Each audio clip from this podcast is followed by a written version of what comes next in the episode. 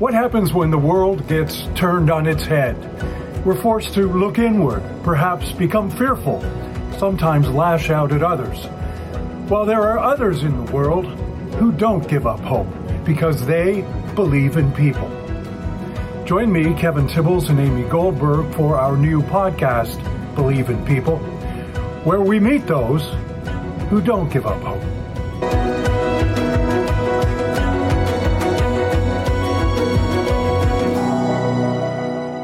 We are all surrounded by people who we think have made it, successful people.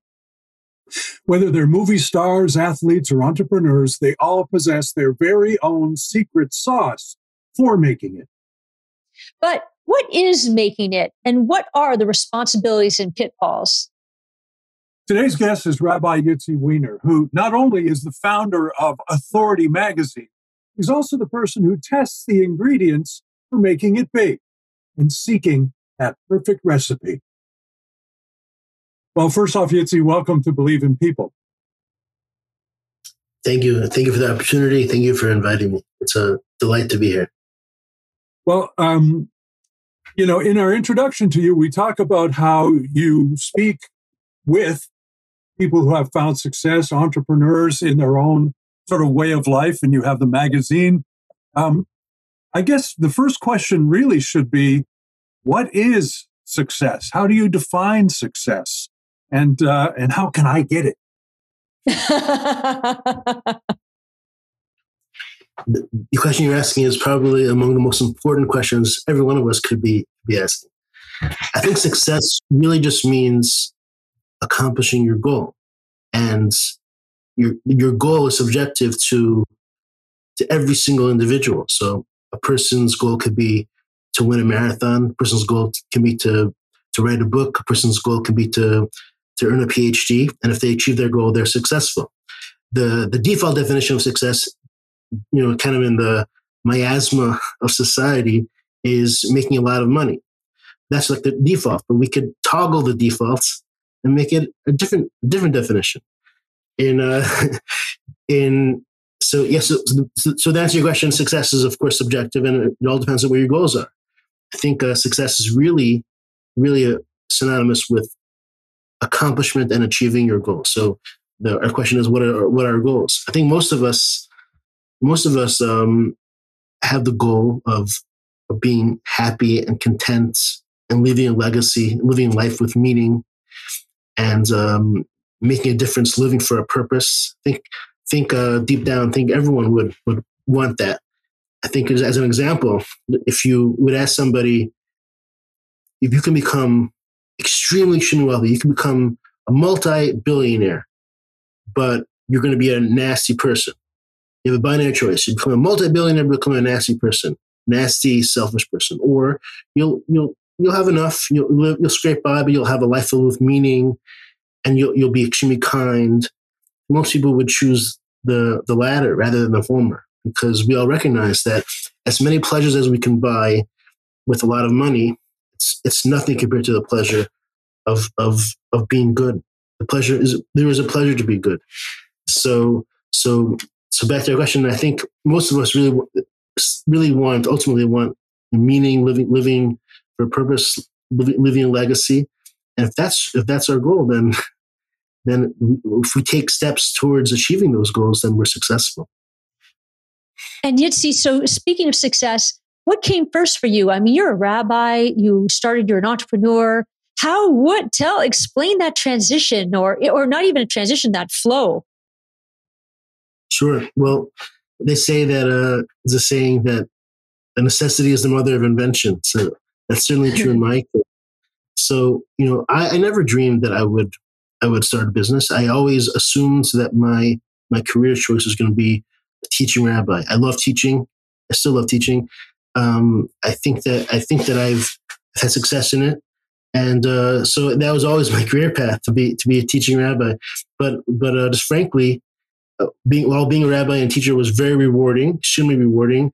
Wasn't always financially rewarding. so I'm very blessed that I have I have uh, seven children, and when my my seventh child was born, frankly, my salary just was. I knew my salary was never gonna gonna gonna be enough to be able to to make us not struggle. So I just said, let me think of a business. Now, all my siblings are, are entrepreneurs, and I, well, what could I do to to make money?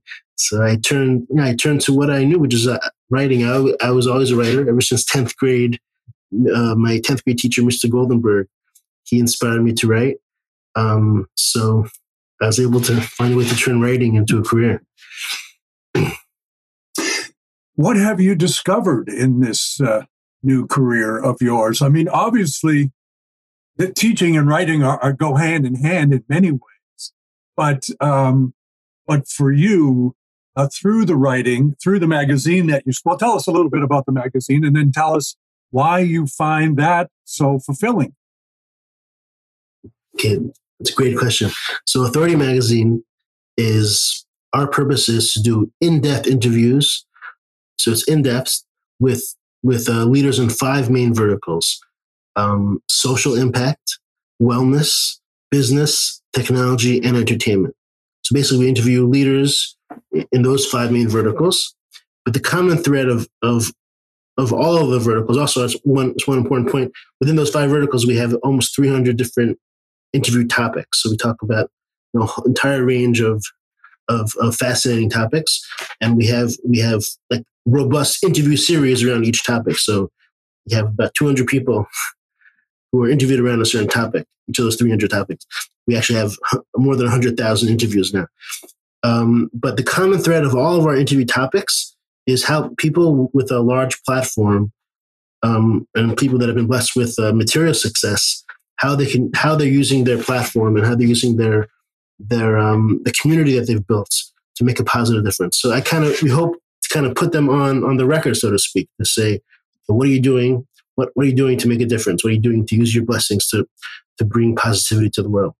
So I found that very meaning. I I, I have a whole file of of of letters, of thank you letters, of feedback that people send um, after reading or participating in an interview, and uh, we constantly hear that that um, people are just inspired by reading our reading our, our interviews, reading our stories, and that's very gratifying.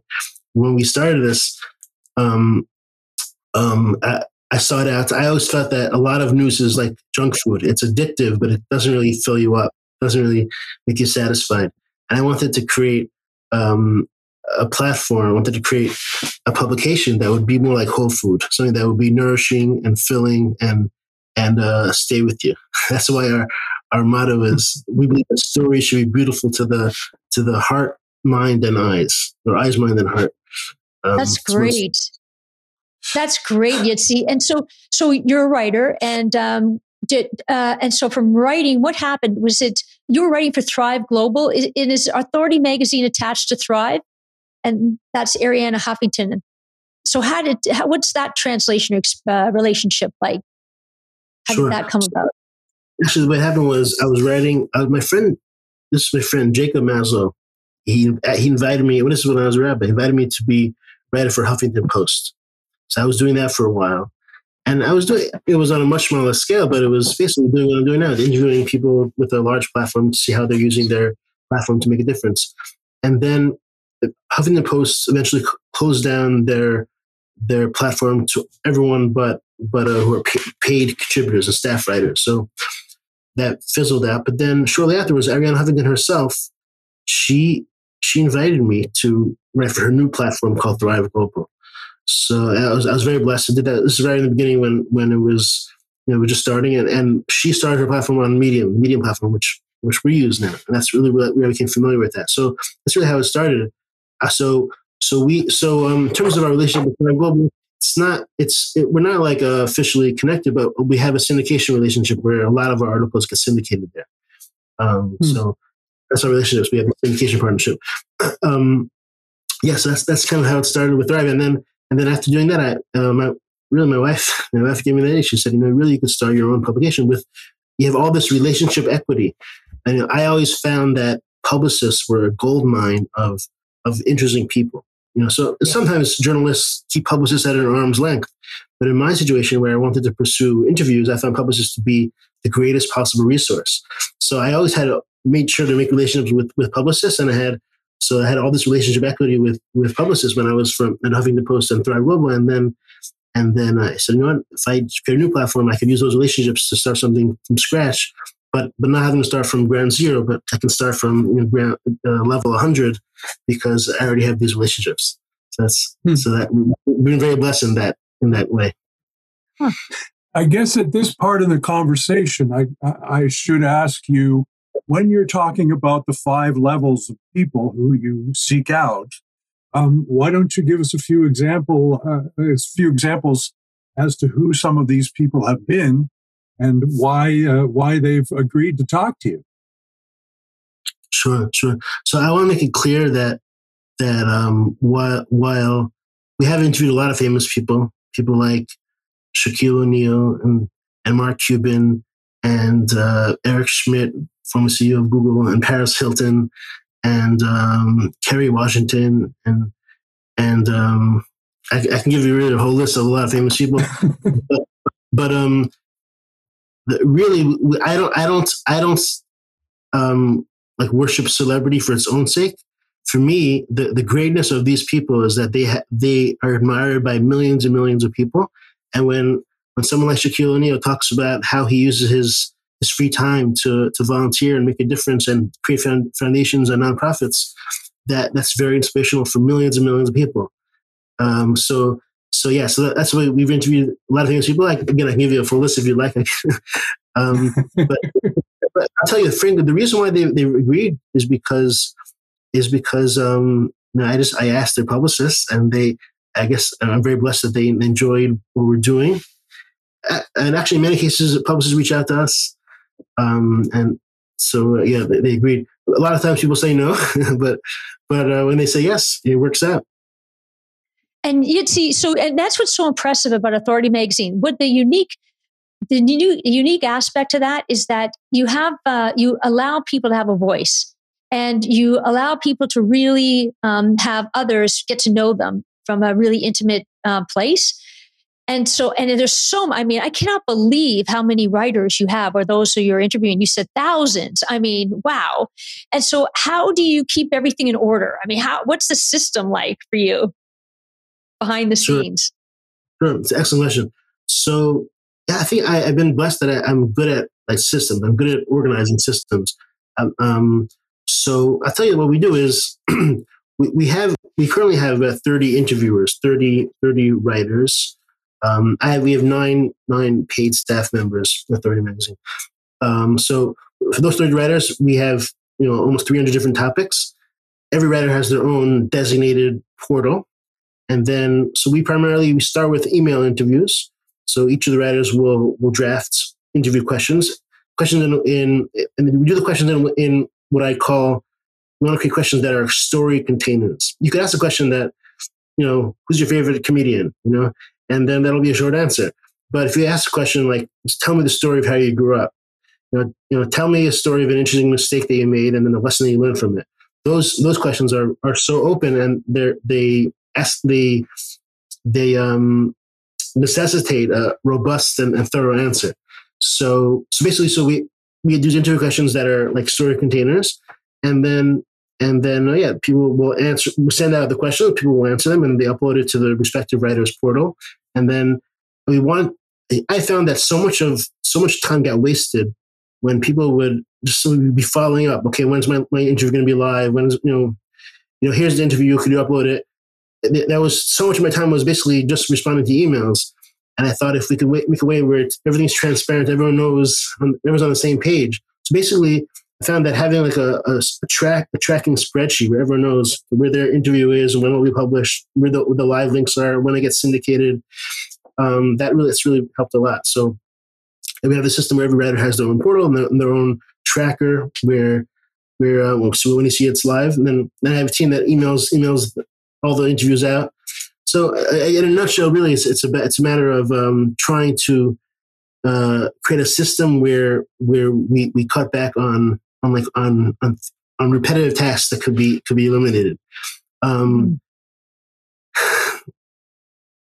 Let me ask you this: We're all um, familiar, very familiar with personality-driven magazines, be it People, be it Hello, Inquirer, perhaps these sorts of things. Uh, now I'm going to ask you one of those questions like you were just describing earlier with regards to people opening up with uh, with more insight into themselves, and that is what sets your magazine apart from those other ones. Sure, I think I think uh, number one, um, rather than focus on one article on a, on a particular topic, we have um, comprehensive interview series around a topic. So let's say, you know, People Magazine will do an amazing job, you know, sharing, you know, maybe, you know, tips how the celebrity lost weight, maybe, you know. So, but we have we have an entire series with maybe about 300 to 500 art interviews about five things you need to know to achieve a healthy body weight and and keep it permanently or let's it for business. You know, the, the five things we need to do to prepare for the future of work. And, you know, hundreds of people, 500 people, 500 leaders will, would participate in that interview series. So they're all dealing with the same questions or similar questions. They all have entirely different answers. I think that's one difference is that so instead of just one, one article on the topic, we have an entire interview series with hundreds of people talking about it. And that actually creates a community. We found many times that other people let's say you have 300 people around a certain topic, they all, they can, sometimes they connect and then they create like a, a small community. So uh, I think that's one difference. I think also um, another difference is that we, tr- we try our best to make, make sure all of our content is reader facing. So it's not, it's not so much about, not really about glamorizing the interviewee, but it's about how the interviewee can give actionable, practical advice for the reader. So the reader can go away not with thinking how great the interview is, but thinking, oh wow, this is good advice that I can use in my own life. uh, I think also another thing is that we we you know we, we particularly we try to avoid politics because sometimes it just creates more division than than than than good. And there are other publications that do great at politics. We, fo- try to focus on on this the white space that's that's not being addressed. So um, so we try our best to to make sure it's it's wholesome and, po- and upbeat and positive and not not um not partisan, not and not um you know no one's no one's being attacked or, or torn down. just try to focus on just advice for people how they can improve the different parts of parts of their lives and their and their you know yeah their lives. And you'd see from that, is there a common denominator with the advice or not? Is there a sort of a a um, similarity in the advice that one gives, like over the thousands and thousands of stories you've read? What what would let's say a few of those pieces of advice be that are sort of common? Yeah, one thing that's come up a lot is is uh, how to deal with rejection and setbacks, and that's a constant thing because every that's part of the human experience is that we're all going to at some point experience setbacks.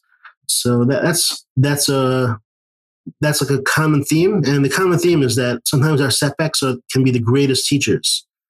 Um, we can learn the most by our mistakes. When things are we make a mistake and things get we get thrown thrown on our back, we learn the most. We learn even more from that than from than we do from success, because success we don't always know what we did to achieve success, but it's from the failure. You know, okay, so this this doesn't work. Don't do this again. Um, so I mean, I know my own experience. I know my own experience when I, I made a mistake, um, and I'm constantly referring back to that that experience five years five years later. Is because I learned so much from, you know, met my so much of my what I do is the kind of my new operating system was programmed by that mistake, um, and you know, so I wouldn't necessarily have done that just just just by looking at success because again, there could be a myriad of things that I've done. I'm not sure which which part worked. Um, so that's a common thing that comes up a lot. Um, yeah, I can think, I can think of more. Are, uh, well, you're you're a rabbi. Um, do you um, you find that you're training uh, as a man of, of, of, faith and also a, a, a, man who teaches? You find that that helps you in your endeavor? Do you find that uh, you you can find things within yourself to you know to sort of tweak the questions that are being asked and and to sort of perhaps reach deeper inside the person that you're speaking to I think I think so. So in, when when as a rabbi, one of the f- focuses personally, what I always focus on is is a word in Hebrew, a Jewish word, which is midos. Midos is character, and the basic idea is that you know if we all of us ultimately all the society's problems are, are manifestations of, of, of flaws in human character. And if we would each each of us would improve our own character, you know, polish our own heart, uh, then we would create a collective society that's that's more refined and more polished, and ultimately more more um, a healthier, thriving society. So I always talk. So that's been my theme in all my teaching is how we can improve char- character. So it's that kind of transcends religion or belief. Just what what can we do to become better people? What can we do to um, improve improve ourselves and become more more patient, more kind, more more thoughtful, more disciplined, um, more more honest. Um, so so I think those that idea really informs informs my questions, informs our interview questions. It's really about what can we do to improve ourselves and, and improve society. Um, I think you know I, have been I've been uh, I mean I've done a lot of interviews, and a lot of times people people tell me that that they, they these these questions really make them think, and it was the experience is like it's like therapy where they really were able to like dig down into themselves and learn about themselves and and you know and self reflect in a way that they haven't done before. So I, I think I think that's a it's a, it's an um, expression of my my training. I, I think so too, um, Yitzi. I really do feel that because you're you're you're a people person and you're trying to and you're listening and and getting those uh, clues from others. And I'm wondering for Authority Magazine, what do you hope for? What what's your sort of the next level for you, if there is one? Yeah, I mean, my dream would be like would be that again because we focus on interviews and and I, I, it's it could be I could be wrong about this, but it's very possible that we're we're at the largest repository of interviews because we only do interviews and we've done 100,000. I would like it to be like like an expected thing, something that everyone has a you know profile on LinkedIn and and people have a, a Gmail account. But like, kind of comes a normal thing. Okay, you have to do an interview with Authority Magazine to share your ideas. I would like that to be like a, a normal thing. But uh, I think but you're there. You see, I, I think you're there. Sorry, go ahead. I think in the we, short, in the short um, I just wanted to say uh, each week, uh, as we draw to a close here, um, each week, uh, because our program is called Believe in People, uh, each week we ask this question of our guest. And I'm going to précis this question with this, and that is that we live in a pretty scary, messed up kind of world right now. You can talk about everything from war, which is going on in lots of places, the economy, which seems to be on the cusp, the pandemic, which we may or may not be crawling out of that hole, um, and a whole other myriad of mental challenges, physical. And yet, here you are with your magazine talking to people who give their time, people who we say have made it in some way or another, financially or otherwise. There are a lot of people who have made it who aren't rich, but they've made it in here. Why do you, Yitzi, still believe in people? Yeah, that's a really important question. So I think that, you know, the, the world is huge. The planet is huge. We have 7 billion people on the planet. And when we look at the, the ag, we look at the aggregate, or, or particularly when we look at what's trending on social media and we read the news, it looks like the entire planet. It looks like the, you know, the average person is miserable and and is is in an extraordinary crisis. And that and that's true, it's true that a lot of people are, are going through a very difficult time. That's hundred percent true. There's a lot of crises in the world, but we we don't each of us we we don't just live on the planet. We live in live in communities and we live in families. And when we look at our communities, we don't see these huge crises. We don't see these these terrible problems. And the problems that we see, you know, what's trending on Twitter and what's trending on the news, you don't see that in, our in our local community. So I think my point is that we, we feel overburdened by the entire planet's problems. It doesn't have to be our problem. For sure, we have to do our best to, to address that, but but we you know we, we can't let it pull us down. I think if we if we live less, if we live less online, and we live less in the news, and we, we we live within our local parochial communities and parochial families. We see people are much happier locally than what you see on, Twitter. You see, you know, if, if you go to a community, you're part of a community, you see people are, are, are much less uh, much less fractious than they are online. So I think that you know we've we've replaced the real world with a digital world. The digital world is an unhappy world, but but our local parochial communities um, have, have less problems than, the whole world. And, and I think if we would spend more time in the real world than, than online, we would, we would be happier. And, and we would, we would see that there's a lot of good. Really is a lot of good. That, that is, of course, there are problems, but I think more people, more people are happier than not. And more people are, of course, more people are good than not. And, and, um, can you share that? I mean, these communities you're speaking of, uh, are you expecting us to share those things with other people in, in, in hopes that it grows. So I'll give you a simple example. So, you know, you know, I think human beings, we are Homo sapiens, we are we're hardwired to be gregarious and social beings. You know, if we, we live in solitude, we, we wither away. Solitary confinement is, is a is a extreme extreme mental pain because we're not we're, we're designed to be living in in company, um, company of others. So as an example, so say I, let's say I'm Jewish. I'm, i go to uh, I go to synagogue every week. I go to synagogue every day. I, I'm part of a community, and those these are my friends. And I think people are happy. People people are living lives, and I don't I don't I don't feel like the world's falling apart because I have this supportive community. Uh, every day I, am you know I'm part of a group that's that that that, that studies and st- studies ethics, and uh, you know I'm part of a group and uh, it's part of this thriving community, and and people are people are happy, people are growthful. So I think that um, I think like I think I think we this is you know we we we have to really have to. I think we we are, we're forgetting the value of being part of a group, being part of a community. Like today, You're a lot of people about isolation. You're talking about 100%. isolation. Yeah, I think that you know, people like their default community is maybe their gym, and that's it. Maybe their work, their workplace but but those aren't always uh, you know ideal communities. Um, I think if we could find something that you could be part of a community, part of a group that that that you find meaningful, I think that we, you, I think that if your community is your your um, political party, it's going to feel like the world's falling apart. And again, politics is important, but but but that shouldn't be your only identity as, as a partisan. Yeah. Your identity should be, yeah. be part of another community and then then you'll see there's there's so many things, great things that are going on. That's well said, Yitzi. Well said. Thank you. Thank you so much for your time. We're really grateful. Amy, Kevin, it's really an honor to be here, and thank you so much for for this one these wonderful questions and this wonderful interview. Yes, good luck with your venture. Thank you. Thank you so much, Yitzi.